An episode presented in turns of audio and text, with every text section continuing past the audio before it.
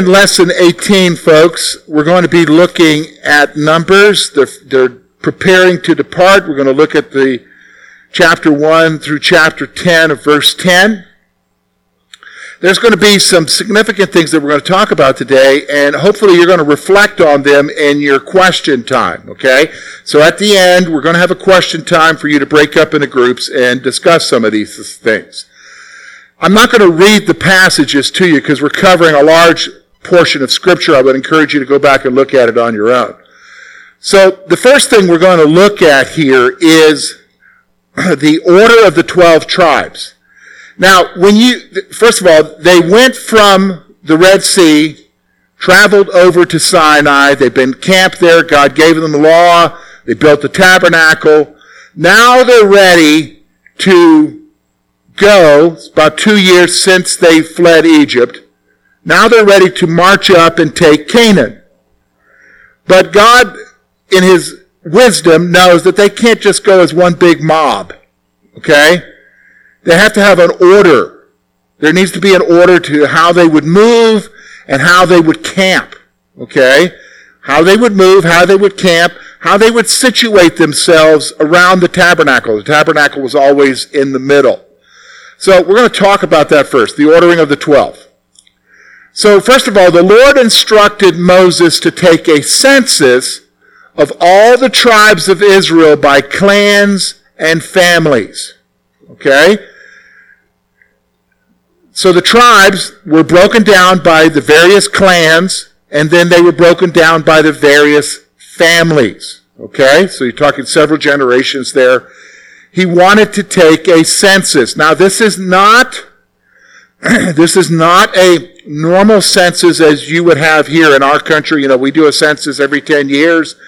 And by, con- by the Constitution states that the census is to count everyone, everyone, every person in the United States where they are, because from that we determine who, how many House of Representatives folks we have. Okay? By state. There's a purpose for it. There's a purpose for this census as well, but it's completely different, okay?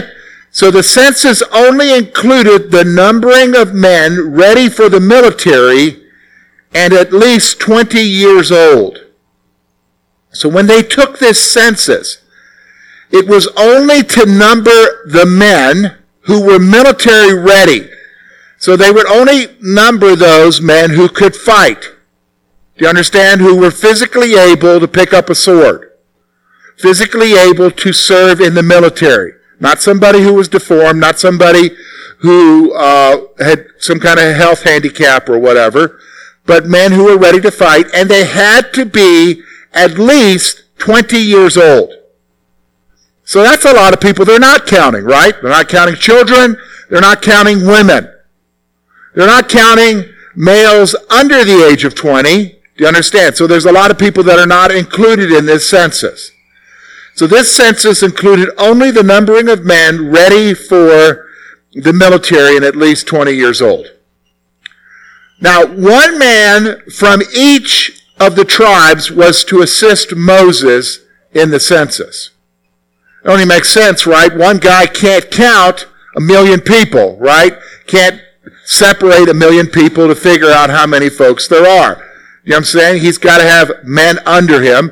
I, I think probably the reason why one man from each tribe, because one man from each tribe would only be in charge of counting who? His own tribe. Okay? So they would do it by clans and families and they would get a report. The Levites, now there was one tribe that was not counted. That was the tribe of Levi. The Levites were not to be counted in this census because they were exempt from the military. Now, if you were a Levite, you didn't have to be in the military.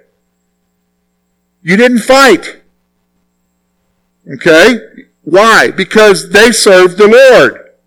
Their duties were to be in the care of and in the service of the tabernacle. Okay? So the Levites were not to be counted in the census because they were exempt from the military. Now, they were set apart for the service of the tabernacle and all of its furnishings.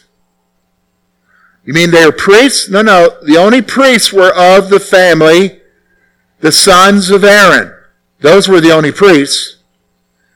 In this situation, they had to have other people serve at the tabernacle, put the tabernacle up, take the tabernacle down, move the tabernacle, take care of the, the bodies of the, of the animals that were sacrificed and all of that. Those were the Levites. They did all of that work. Only they could erect and dismantle it. Any others who touched the tabernacle would die. So isn't that interesting? So, okay, it's time to move. Hey, and you're from the tribe of Benjamin. Hey, I can help. No, no, you can't touch that thing because if you touch that thing, you would die. You're not supposed to touch that thing. You know? Okay.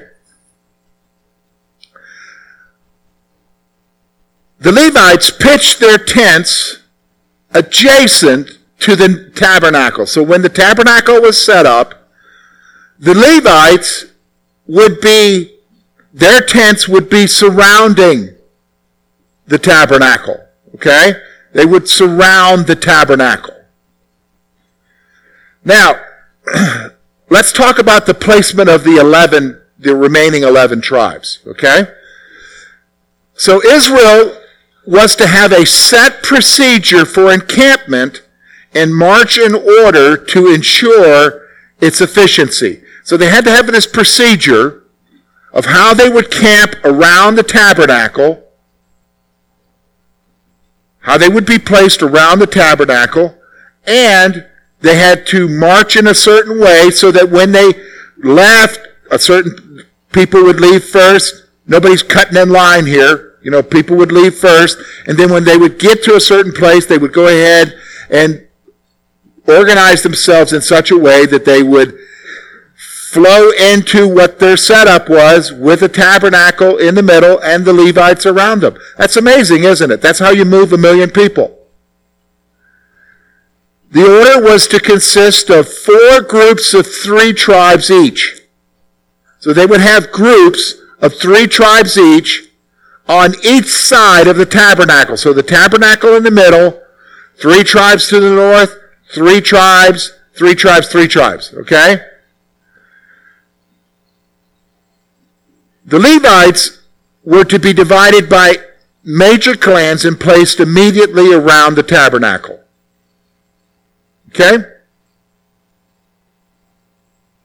Now, you're saying to yourself, now, George, hold on a second here, because I'm doing the math in my brain.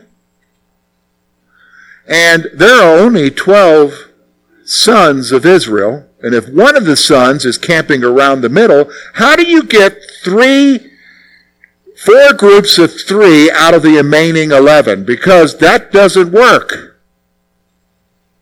Well, the tribe of Joseph is actually two tribes now, folks.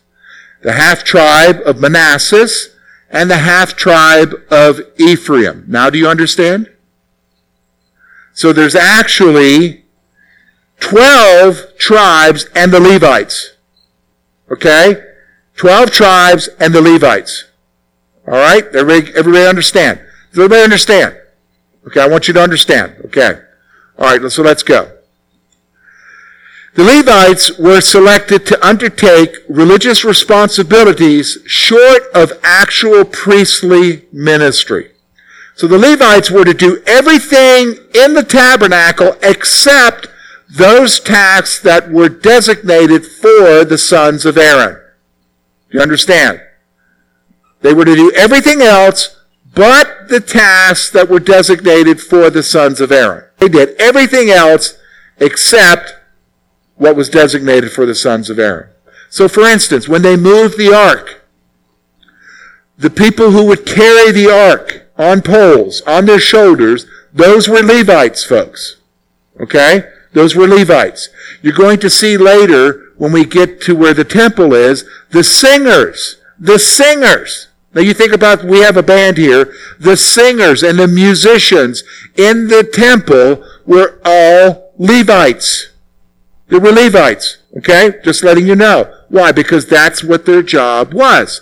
That's what they were for. They were for taking care of the religious ministry of the nation of Israel. Okay? Now, why are they the ones who are doing this? Well, remember, God required from all of Israel that they were to give their firstborn to the Lord. Firstborn animal to be sacrificed, firstborn son or daughter was specifically son, was to be given to the Lord. Well, God now says, okay, I'm going to have a substitute. Rather than you giving up your son, if you're from the tribe of Judah, I'm taking all of the Levites. So they were given in service to the Lord as a substitute for all the firstborn of the other tribes. Do you understand now? Okay? It's kind of interesting. All right? Kind of interesting. So, how long does a Levite serve? A Levite was to be between the age of 30 and 50 years of age due to the heavy work of the tabernacle. So you would serve in the tabernacle when you were between the prime age of 30 and 50. Well, what about all those young guys? No, no, between 30 and 50. That's what God specifically designated as being those who would serve in a tabernacle. Now, why would you, why why choose why not choose it? Why not the twenties? Think about that for a moment. Why not the twenties? Immature. I think it has to do with maturity. You're exactly right. I was thinking the same thing, uh, Bruce. In your twenties, you're not the prime epitome of maturity yet, are you? You think you are, but you're not. Okay? When you get to 30, you have a little bit more responsibility. You think a little bit more responsible. And when you're talking about doing something as far as handling the stuff in the tabernacle where God kills you if you do something wrong, you want somebody who's mature, right? So they're using 30 to 50 year olds. Okay? 30 to 50 year olds in the tabernacle. Now, this, this is all the way up to chapter 4, verse 49. Now, when we come to chapters 5 and 6, we're going to see some various laws. I'm not going to go through them with you. I've just got them listed here. And the Nazarite vow. Okay? So let's just kind of look at these. Chapter 5, verses 1 to 4. It talks about those who are ceremonially unclean. That's somebody who touches a dead body. We've already talked about a woman in her cycle in the time of the month. She would be unclean. There are different things that are listed there as far as making you ceremonially unclean so that you could not partake in the community because the community was supposed to be holy. All right? Holy. So ceremonially unclean. Chapter 5, verse 5 through verse 10 is the law of recompense. Okay? The law of recompense. Chapter 5, verse 11 through verse 31. I mean, this is unusual, but this is the accusation of adultery. Let's say, and, and the way it's written, some of you ladies might be offended with it, but this is just the way it is in their culture. If you had a lady who was being accused of adultery by her husband, she had to take he had to take his wife to the temple to a priest. They would make some kind of sacrifice, do some kind of thing. She would drink something. And if she got sick, it proved her adultery. Okay? What? Yep, I'm telling you this is the way it was. Okay? So this is rules, laws concerning the accusation of adultery. Chapter 6, verse 1 verse, through verse 21 is the Nazarite vow. Now, we're familiar with the Nazarite vow with reference to Samson, who had a lifetime Nazarite vow. Okay? We're used to thinking in terms of a Nazarite vow as somebody who's taken it for the rest of their lives. Okay? However, when you read this portion here, it is a vow taken for those who are consecrating themselves to God for a period of time. So when you go to the book of Acts, you will see things like the apostle Paul, who takes a vow. What vow is he taking? The Nazarite vow. So when he goes to Jerusalem, remember we talked about this when we looked at Acts? He goes to Jerusalem and he's got to pay for people to cut their hair and his own hair. Why is his hair long? Because he took the Nazarite vow for a period of consecration. So to understand that, so the Nazarite vow is about a period of consecration. The law of the priestly blessing we see in verses 23 to 27 of chapter 6. Okay?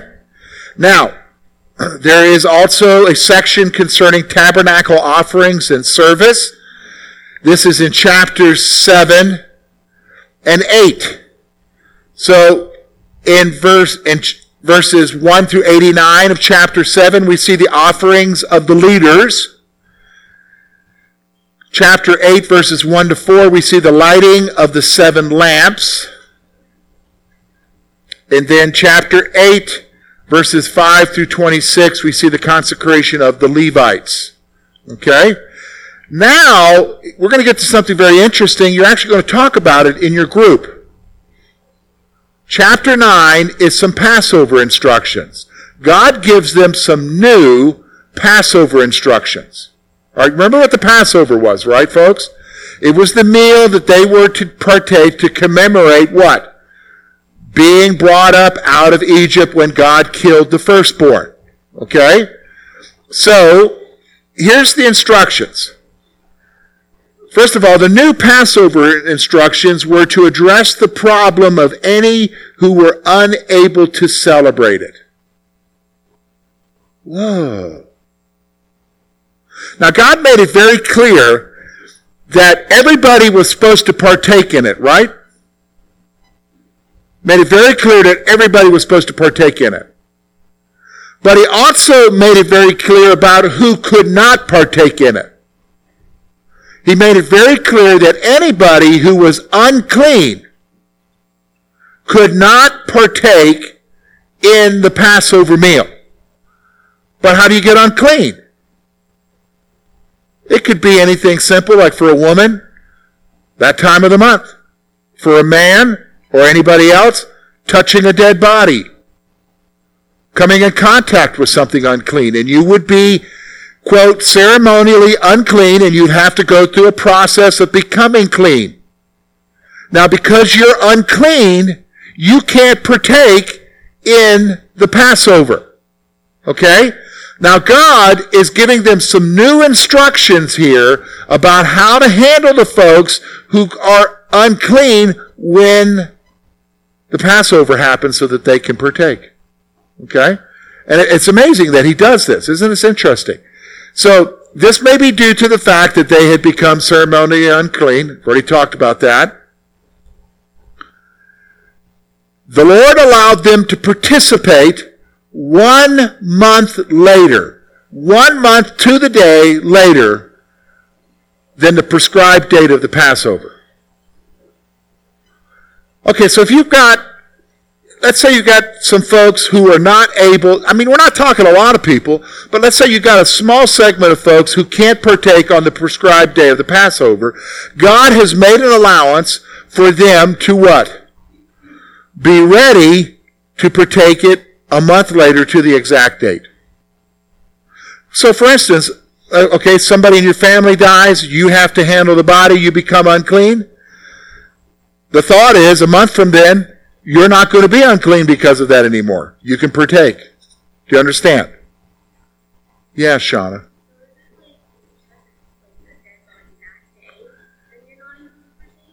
Yes, you would become unclean. Yeah, yeah.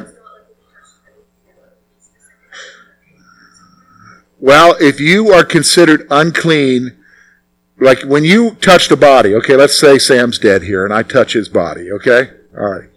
You're alive, Sam, I know, but let's say you're dead, all right? I become unclean for a certain period of time. Doesn't have to be that day, but if the period of time that I'm unclean, the Passover falls on that time, then I have to wait a month. It's also true for a woman. You say, well, you know, it is, there is a cycle, George. One month. No, no. But if you read the laws, they were unclean for a period of time. Do you understand? For a certain amount of time. And so if the Passover fell during that period of time, then, you know, they would be, you know, they could partake later on. So, um, just saying, God gave that allowance. Now that says something about God. We're going to talk about that later. Okay? All right. The one who refused to take part, now this is part of the instructions, the one who refused to take part in the festival, that's the Passover festival, must be excommunicated from the community, cast out of the community. In fact, the text makes the point they're talking about death. That's the ultimate excommunication, isn't it? Because if you're refusing to partake in the most important festival outside of Yom Kippur, the Day of Atonement, if you're refusing to partake in the Passover meal, you shouldn't even be a part of the community, is what they're saying. Wow. It's that serious, okay? That's serious. So God's giving that, those instructions there. Okay? Then, the final thing I want you to see is the issue, oh, excuse me, we got to talk about people who are living in the community who are not Jewish. A, an alien, that's somebody who's not Jewish, living among them could participate fully in the Passover if they, if he met the qualifications. Anybody want to know what the qualifications are? What's that, Brad? Yes, they would have to become a proselyte. Yeah. You'd have to become Jewish.